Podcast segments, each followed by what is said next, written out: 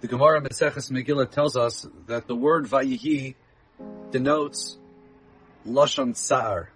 Something terrible will about to happen. Vayihi b'me'ach Achashverosh. And it was in the days of Achashverosh. Obviously we know that Klal Yisrael was about to be destroyed, annihilated. An edict sent out by Haman to Laharo, Lahashmir, La'abed, it's called HaYehudim. And therefore, the Megillah begins with the word Vayihi. And how do we understand this week's parsha? Bishalach. Vayihi Bishalach Paro es ha'am. And it happened when Paro sent out the nation. This is something that is exciting in our history. After 210 years of backbreaking labor, and finally, Klal Yisrael would deserve to leave Mitzrayim. And yet, this week's parsha begins with the word Vayihi. Very difficult to digest. What sar? What suffering? What sorrow? What pain happened to Am Yisrael when they left or are leaving or were to leave Mitzrayim? My father always would say a beautiful pshat at our Shabbos table every single year, and that is, is that Vayihi b'shalach paro esa'am. That it was Paro who had to send out the people. Klal Yisrael were so invested and immersed and assimilated in Egyptian society and culture, they didn't want to leave. It had to be that Paro sent out the people. That is Vayihi. That warrants a Lashon Sar.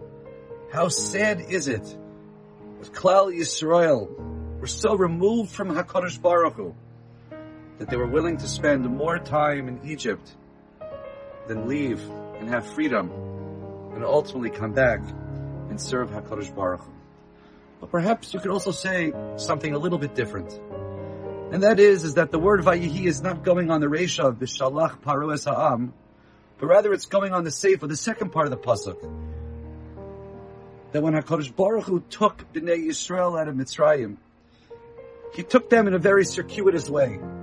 He didn't take them in the more quick way. Derech Eretz Plishtim. Why? Because HaKadosh Baruch Hu was concerned. The Klal Yisrael would see and they would fear. There would be a war, they would end up wanting to go back to Mitzrayim. And therefore HaKadosh Baruch Hu took them Derech Midbar, the way of the desert. Perhaps it's a little bit more arduous of a trip, but that way would ensure that Klal Yisrael wouldn't feel the need to go back to Eretz Mitzrayim. How sad is that?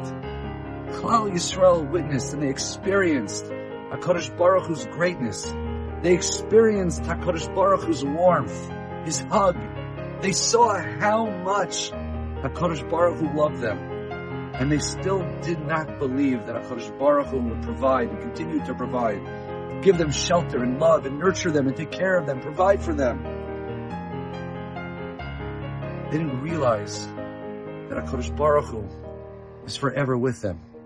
That's Lashon Sar. To think of HaKadosh Baruch Hu as temporary, as perhaps there today, but who knows if he'll be there with us tomorrow. That can't be our relationship. It has to be that we recognize and appreciate that HaKadosh Baruch Hu not only creates the world, but still remains involved. And it isn't that, oh, we have to be worried that we're going to use up our relationship. He's always here with us. We have to appreciate HaKadosh Baruch Hu's warmth and His love for us, never thinking that perhaps tomorrow things will change. This is not a relationship that's built on any type of tanai, on a condition, a stipulation. We are forever. Banim atem laHashem Elokechem. We're forever HaKadosh Baruch Hu's children. He will forever love us and care for us and cherish us, regardless of what happens in the world. We always know that will forever be a constant. HaKadosh Baruch Hu's love. Unfortunately, Klal Yisrael didn't appreciate that. HaKadosh Baruch Hu didn't feel the reciprocation, the reciprocal love that He felt for us, that we would feel for Him. And therefore, He had to take us in this, in this circuitous way so that Klal Yisrael would end up not wanting to go back to Mitzrayim. Have a good Shabbos.